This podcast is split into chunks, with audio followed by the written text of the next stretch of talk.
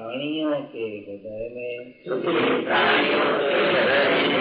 सेवा का बल सेवा का बल प्रदान करे। प्रदान करे जिससे वे जिससे वे सुख दुख के सुख दुख के बंधन से बंधन से मुक्त हो मुक्त हो। आपके आपके पवित्र प्रेम का पवित्र प्रेम का आस्वादन कर आस्वादन कर कृतकृत्य होना कृतकृत्य हो जाए मेरे निस्वरूप उपस्थित महानुभाव तथा भाई और बहन, अभी हमने और आपने जो प्रार्थना की है, उसमें क्या रहस्य है, उसका वास्तविक क्या तत्व है, अब उस पर विचार करना है। ऐसा कोई व्यक्ति है ही नहीं, जिसके जीवन में किसी न किसी प्रकार की मांग न हो किसी आवश्यकता का होना ही वास्तव में प्रार्थना है। कुछ लोग ये सोचते हैं कि प्रार्थना तो केवल ईश्वरवादियों की वस्तु है, पर वास्तव में ऐसा नहीं है। प्रार्थना तो प्राणी मात्र की वस्तु है। क्यों? क्योंकि कोई ऐसा व्यक्ति है ही नहीं जिसके जीवन में कोई न कोई आवश्यकता न हो। अपनी आवश्यकता को जानना ही वास्तव में प्रार्थना है। कुछ लोग कामनाओं को भी आवश्यकता मान लेते हैं। परंतु जो विचारशील हैं, वे इस बात को जानते हैं कि कामना और आवश्यकता में बड़ा भेद है। कामना की तो निवृत्ति होती है अथवा उसमें प्रवृत्ति होती है, किंतु आवश्यकता की पूर्ति होती है। अब आप विचार करें कि जो प्रार्थना अभी आपने की, उसमें सबसे पहला वाक्य है, मेरे नाथ। इस वाक्य के उच्चारण करते ही ऐसा हृदय में भास होता है कि हम अनाथ नहीं हैं। कोई हमारा अपना है और जो हमारा अपना है, वो कैसा है? वो समर्थ है, रक्षक है। अब आप सोचिए कि समर्थ तथा रक्षक के होते हुए हमारे और आपके जीवन में चिंता और भय का कोई स्थान ही नहीं रहता। यह सभी जानते हैं कि निश्चिंतता और निर्भयता आने पर ही हम प्राप्त परिस्थिति का वास्तविक सदुपयोग कर सकते हैं। भयभीत तथा चिंतित होने पर हम अपनी परिस्थिति का सदुपयोग नहीं कर सकते। और परिस्थिति का सदुपयोग किए बिना न तो उत्कृष्ट परिस्थिति ही प्राप्त होती है और न हम परिस्थिति की दास्ता से ही मुक्त होते हैं। इस दृष्टि से जो व्यक्ति जिस परिस्थिति में है उसे उसका सदुपयोग करना ही होगा और उसके सदुपयोग करने के लिए निश्चिंतता और निर्भयता अनिवार्य है। निश्चिंत तथा निर्भय होने के लिए यह आवश्यक है कि हम उससे अपना नित्य संबंध स्वीकार करें कि जिससे हमारी उत्पत्ति हुई है, जिसमें हमारी स्थिति है और जिससे हमें अभिन्न होना है। ऐसी कोई उत्पत्ति हो ही नहीं सकती।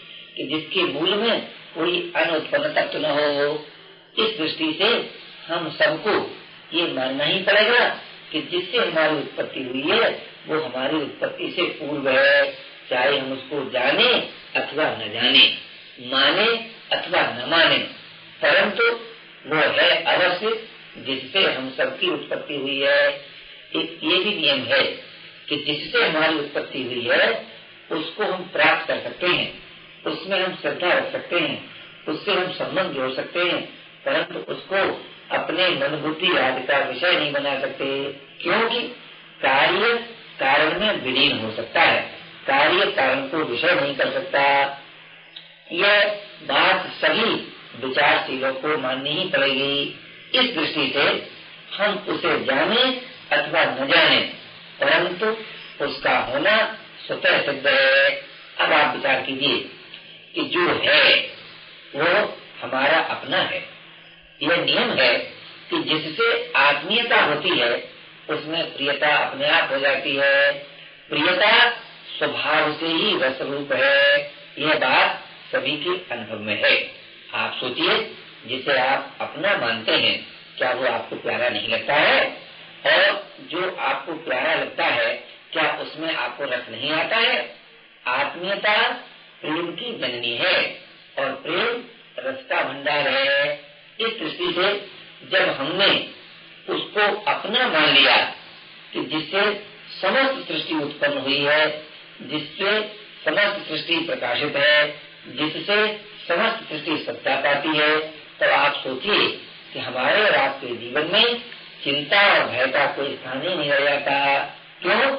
जो सबका सब कुछ है वह हमारा अपना ही है। तो जो हमारा अपना है, उससे हमारी कोई भी बात छिपी नहीं है। अब आप कहेंगे कि तो फिर प्रार्थना की आवश्यकता क्या है? कि भाई प्रार्थना की आवश्यकता तो इसलिए है कि हम स्वयं अपनी आवश्यकता से आकर्षित हो जाते हैं। बहुत कम भाई बहन ऐसे हैं जो सचमुच ये जानते हैं कि हमारी वास्तविक आवश्यकता क्या है। बहुत से लोग तो मन में उत्पन्न हुई कामनाओं को ही अपनी आवश्यकता मानते हैं। आप विचार करें और गंभीरता से विचार करें कि कामनाओं का उद्गम स्थान देवाभिमान है। और देवाभिमान अविवेक शुद्ध है, विवेक शुद्ध नहीं है। इससे ये सिद्ध हुआ कि अविवेक शुद्ध उत्पन्न हुई कामनाओं से, अविवेक के द्वारा उत्पन्न हुई कामनाओं से कामनाओं को हम अपनी आवश्यकता नहीं कह सकते। अपितु तो एक दशा विशेष कह सकते हैं। कामना हमारी आवश्यकता नहीं है, क्योंकि कामना का उद्गम स्थान यह है, मैं नहीं। आप सोचिए, अभी हम आपसे पूछें कि शरीर से अलग मानकर आप क्या चाहते हैं? तो आप कोई भी कामना नहीं बता सकते। तात्पर्य क्या निकला? कि भाई, कामना तब उत्पन्न होती है जब हम अपने को देह मान लेते हैं। अब आप विचार करें कि अपने को देह मान लेना क्या अपने विवेक का विरोध नहीं है? आपको मानना पड़ेगा अवश्य है। क्योंकि जिसको यह करके संबोधन करते हैं, उसको मैं नहीं कर सकते। जैसे आप कहेंगे कि मेरा मकान तो कम से कम आप ये जानते हैं कि मैं मकान नहीं हूँ। तो मेरा शरीर, ये भी तो बात आप जानते हैं। तो आप ही बताइए कि आप अपने ज्ञान के अनुसार अपने को शरीर नहीं मान सकते। आपको मानना ही होगा कि शरीर हमसे भिन्न है। जो चीज़ जानने में आती है, वो जानने वाले से अलग होती है। जो चीज़ देखने में आती है, वो देखने वाले से अलग होती है। हाँ इतना ही नहीं। जिन साधनों से हम देखते हैं, सुनते हैं, सोचते हैं, वे साधन भी हमसे अलग है। इससे ये सिद्ध होता है कि भाई, शरीर, इंद्रिय, मन, बुद्धि, प्राण आदि जितनी वस्तुएँ हैं, उनको मैं नहीं कह सकते। और आप कहें तरह मैं तो नहीं कह सकते। परंतु मेरा तो कह सकते हैं। तो कहना होगा कि बोलचाल की भाषा में, जैसे ड्राइवर किसी मोटर को अपनी मोटर कह देता है, उसी प्रकार हम लोग बोलचाल की भाषा में भले ही कहते हैं कि शरीर मेरा है, हाथ मेरा है, परंतु भाई सोचो तो सही। क्या शरीर का विश्व से विभाजन हो सकता है? आपको मानना पड़ेगा, नहीं हो सकता। क्यों? शरीर विश्व से अलग हो ही नहीं सकता तो शरीर तो आपका हो गया। और जिस संसार रूपी सागर की शरीर लहर है, वो आपका नहीं हुआ। इसमें भी तो आपके विवेक का विरोध है। कहना होगा कि शरीर हमारा है नहीं, किंतु उसके उपयोग मात्र में हमारा अधिकार है। तो जिसने हमें शरीर के उपयोग का अधिकार दिया है, उसने हमारी ईमानदारी पर विश्वास किया है। और उसके उपयोग करने का, करने के लिए विवेक भी दिया है। तात्पर्य निकला कि मिली हुई कोई भी वस्तु हमारी नहीं है, और न कोई भी वस्तु हम है। अपितु तो उस मिली हुई वस्तु के उपयोग करने मात्र में हमारा आपका अधिकार है। उसको ही उसको ही कर्तव्य निष्ठ प्राणी कर्तव्य के नाम से कहते हैं। धर्मात्मा उसे धर्म के नाम से कहते हैं। मान्यता का भेद है। अर्थ का कोई भेद नहीं है। इससे ये सिद्ध हो जाता है कि जो वस्तु सामर्थ्य, योग्यता हमें प्राप्त है, उसका उपयोग हमें अपने विवेक के अधीन करना है। अथवा यो कहो कि उस मिले हुए विवेक के प्रकाश में ही हमें मिली हुई सामर्थ्य का सदुपयोग करना है। परंतु आप जानते हैं, आप जानते हैं कि ऐसा कौन व्यक्ति है जो असमर्थता का दुख अनुभव नहीं करता? ऐसा कौन व्यक्ति है जिसके सामने मृत्यु का भय नहीं है? ऐसा कौन व्यक्ति है कि जिससे कभी विवेक का विरोध नहीं हुआ? मानना ही पड़ेगा कि हमारे आपके सामने ये तीन समस्याएँ हैं। मृत्यु का भय सामर्थ्य की मांग और पवित्र होने की आवश्यकता। इन तीन निर्बलताओं को सामने रखकर जब हम सोचते हैं तो हम इस बात के लिए विवश हो जाते हैं कि जिससे हमारी उत्पत्ति हुई है, जो हमारा अपना है, जिससे हमारा नित्य संबंध है, उसके सामने अपनी इस आवश्यकता को प्रकट करें। किस लिए? इसलिए नहीं कि वे हमारी आवश्यकता को नहीं जानते हैं। इसलिए कि हम स्वयं अपनी आवश्यकता को भूलकर कामनाओं के जाल में आबद्ध हो गए हैं। इस दृष्टिकोण से अगर हमारा आप विचार करेंगे तो हमको आपको मानना ही पड़ेगा कि आप जीवन का सबसे पहला प्रश्न है कि हम अपनी आवश्यकता को जाने, अर्थात हम क्या चाहते हैं? इस बात को ठीक ठीक समझना है। आप सोचिए आप सोचिए मानने का अधिकार किसको होता है? किसको होता है? जो जिसकी आवश्यकता हो। वही तो मानता है? वैसे भूख लगने पर भोजन मांगना कोई अंशित तो नहीं है। अथवा यह कहो कि भूखता लगना ही भोजन का मांगना है। प्यास का लगना ही पानी का मांगना है, और जिसके सामने मांगना है, वो कोई अप्राप्त तो है नहीं। वो कोई अप्राप्त है नहीं, वो तो प्राप्त है। क्यों?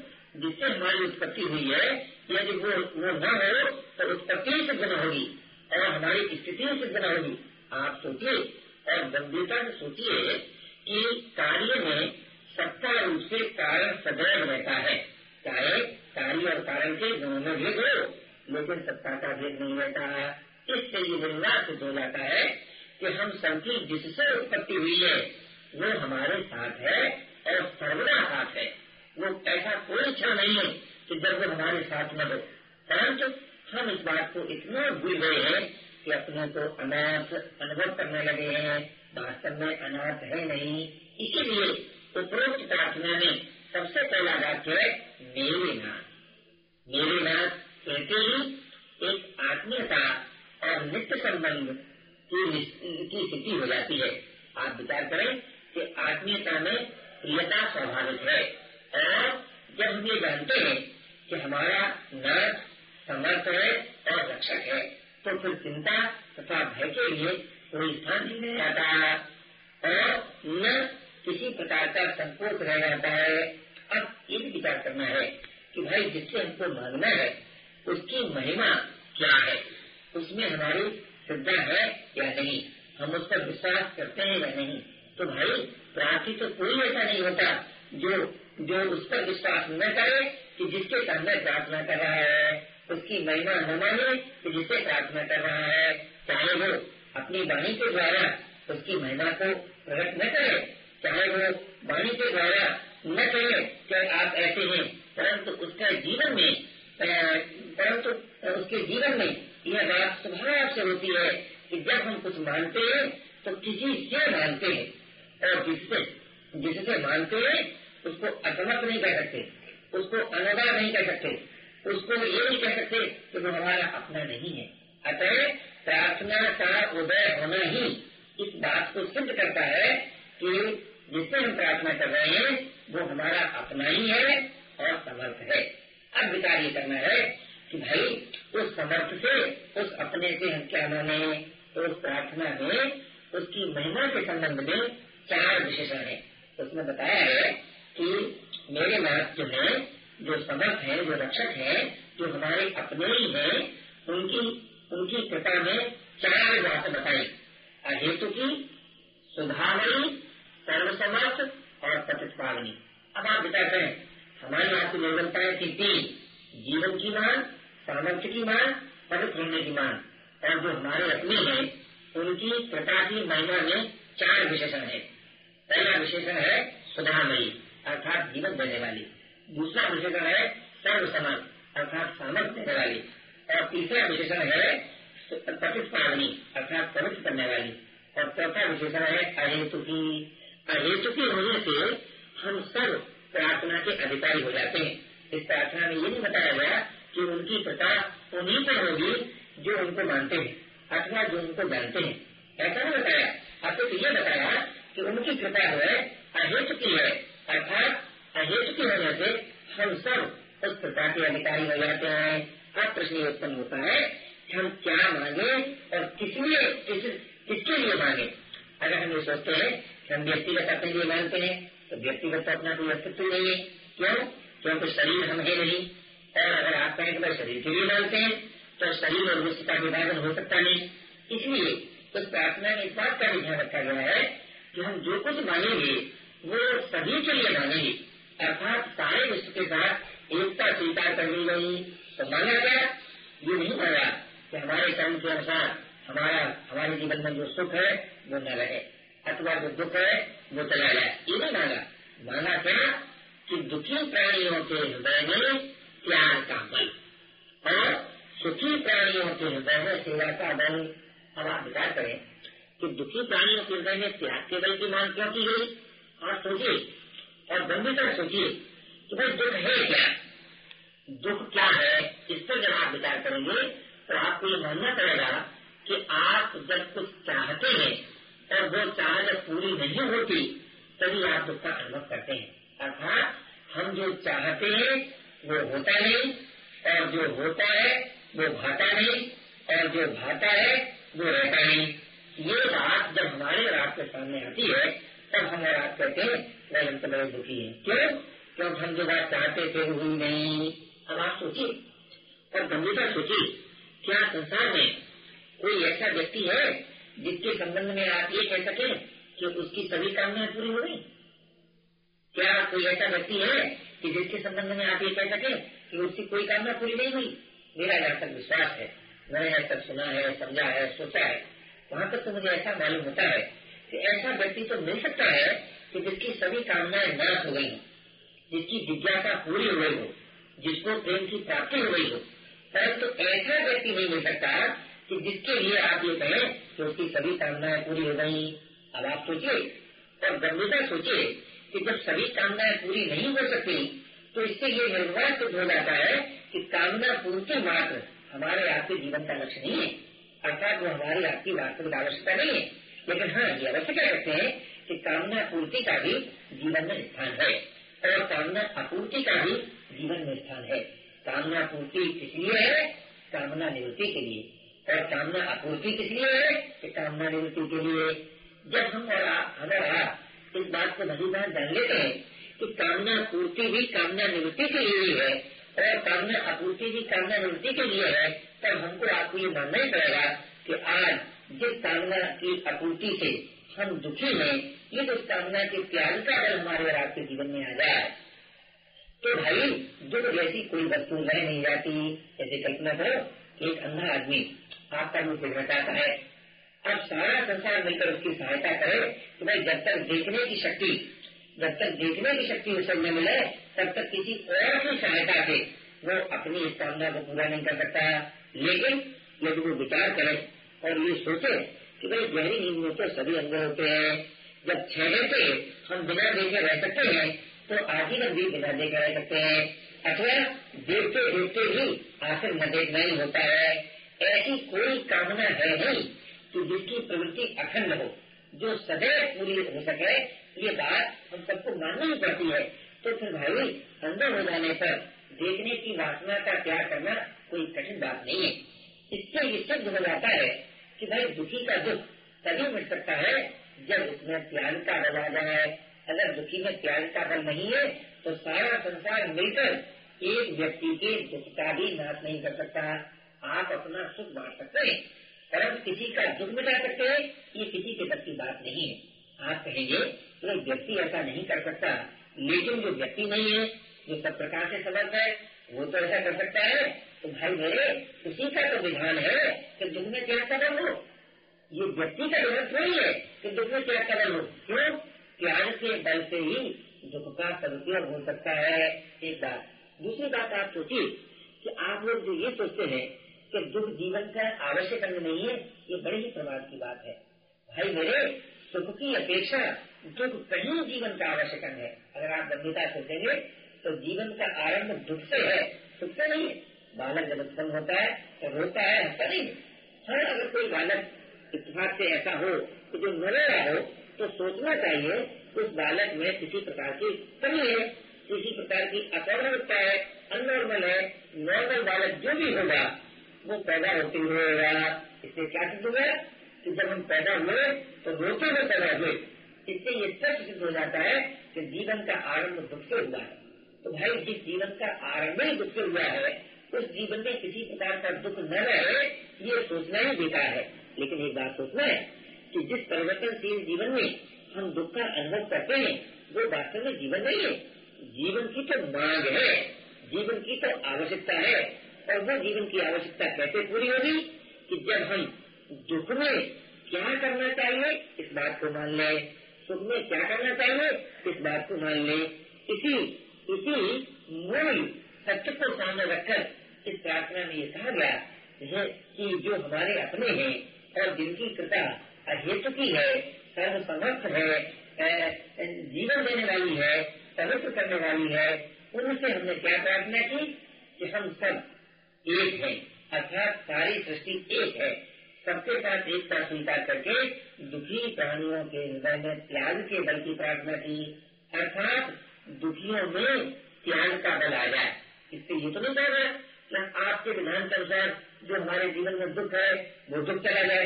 अरे दुख भले ही बना रहे, लेकिन उसके साथ साथ त्याग का बल आ जाए। तो त्याग का बल आने से हुआ जो दुख है, वो नजीक हो जाएगा। अथवा कहो कि दुख जिस उद्देश्य की पूर्ति के लिए आया है, वो उद्देश्य पूरा हो जाएगा। तो दुख जिस उद्देश्य की पूर्ति के लिए आया है, सुख की दास्ता से मुक्त करने के लिए आया है। अथवा सुख लालसा से का नाश करने के, सुख लालसा का नाश करने के लिए आया है। तो मेरे कहने का तात्पर्य था कि दुख में त्याग के बल की आवश्यकता है। इस दृष्टि से हम सबको दुख में त्याग के बल की प्रार्थना करनी चाहिए। दुख काल में त्याग ही हमारा वास्तविक साधन है। त्याग के बिना दुख का सदुपयोग हो ही नहीं सकता। ये नियम है कि जिसका सदुपयोग हो जाता है, वो वस्तु अपने आप नाश हो जाती है। दुख का सदुपयोग करने पर दुख अपने आप नाश हो जाएगा। कल्पना करो, आपको भूख लगी है, लेकिन आप में भोजन की कामना के त्याग का बल है तो वो आपकी भूख आपको क्षोभित नहीं कर सकती। और जब आप क्षोभित नहीं होते, तब क्रोध नहीं आता। अगर क्रोध नहीं आता, तब विस्मृति नहीं होती। किसकी विस्मृति? कर्तव्य की विस्मृति। अपने स्वरूप की विस्मृति। अपने प्रेमा प्रेमास्पद की विस्मृति नहीं होती। इस दृष्टि से हुआ कि हम सबको क्रोध रहित होना है, और क्रोध रहित होने के लिए क्षोभ रहित होना है, और क्षोभ रहित होने के लिए दुख के भय को मुक्त होना है। दुख के भय से मुक्त होने के लिए दुख में त्याग बल की आवश्यकता होती है? इस दृष्टि से ये मानना ही पड़ेगा कि दुखी का साधन त्याग है। दुखी का कर्तव्य त्याग है। दुखी को त्याग को अपनाना ही है। इस दृष्टि से जब हम सब दुख में त्याग को अपना लेंगे, त्याग के अपनाते ही दुख का भय सदा के लिए चला जाएगा। अब रही सुख की सुख की दाता की बात।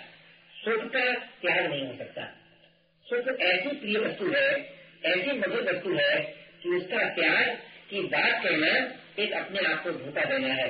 परंतु भाई, अगर सुख काल में सेवा का आ जाए, सेवा का आ जाए, तब बोले सेवा, सेवक के लिए सुख का त्याग करना बहुत ही स्वाभाविक हो जाता है। क्यों? सेवक का हृदय पराये दुख से भर जाता है। तो पराये दुख भरते ही वो अपना प्राप्त सुख बांटने के लिए बांटने के लिए तत्पर हो जाता है। इससे ये भी सिद्ध होता है कि भाई, शुभ काल में सेवा के बल की आवश्यकता है। सेवा का अर्थ ये नहीं है कि आप किसी का दुख मिटा सकते हैं। सेवा का अर्थ है कि आप अपना सुख बांट सकते हैं, दुख नहीं मिटा सकते।